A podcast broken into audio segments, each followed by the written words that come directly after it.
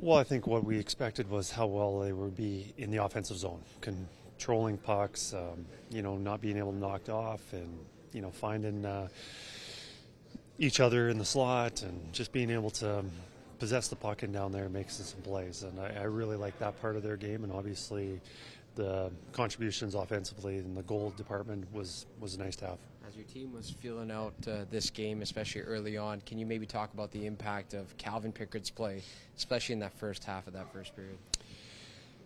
Yeah, well, we weren't uh, ready to play, um, you know, our best at the beginning, and they came out hard, and they were really um, focused and really played well. I thought, and you know, as the game went on, we built up our game, and definitely in the second period was our best. But uh, we had some breakdowns, and we had, were under pressure, especially in the first period. And Picks came up with some huge saves, so we're very, very happy with him. That's a couple times he's played well in this building.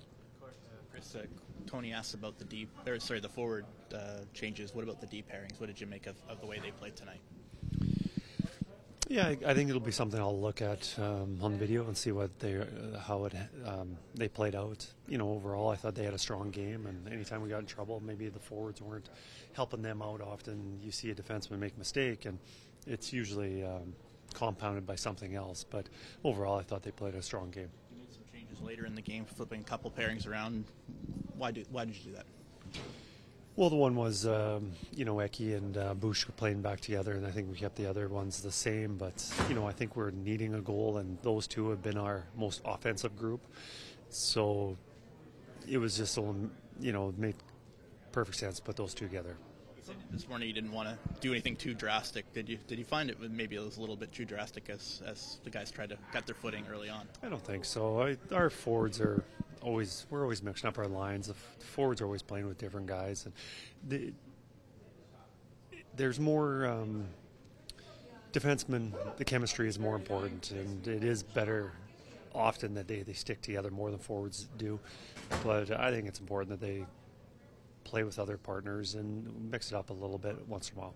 10th career hat trick for Evander Kane, eighth in the regular season. Can you talk about the importance of having a guy like Kane going offensively right now? Well, right now is a perfect time. Um, you look at our past uh, three games, and we've had minimal scoring if uh, 97 or 29 has not been involved, and, uh, and we needed other guys to step up. And you know, if you're going to pick somebody, it'd be probably Evander Kane to step up, and you know, he played a heck of a game tonight um, in all areas. Tell me about you know, Corey Perry's a good player. We know he can, he's got good hands. He's big, but he's really greasy. You know, he does things that no one else on your team does. What does that? How does it make it better?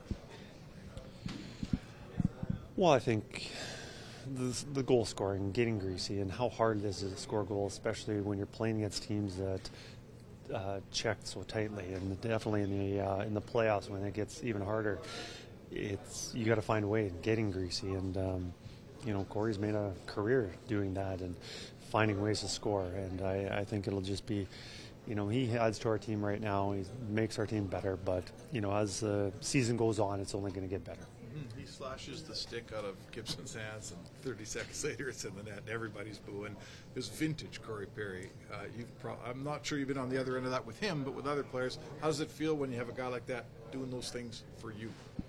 Was uh, you know in Edmonton, I'm sure. Um, yeah, just yeah, um, it's it's nice to, nice to have him, and obviously he's able to find ways of you know not going over the line and not going to the penalty box. There's one thing about playing aggressive and getting into the skin of other um, the other team and taking unnecessary penalties, but he doesn't doesn't do that. He does it smartly and is able to play his game and often get the other team off their game a little bit fans knew exactly what you meant at the start of that answer. I wonder about your power play. Like it didn't seem like it was on all that much, and then came through when it counted, right? We needed a goal in the third period, and they were they were dialed in, they were focused, and uh, it was going to be pretty tough to stop them. And you know, very you know, you need your power play to come up big, and that was the time, and they they delivered.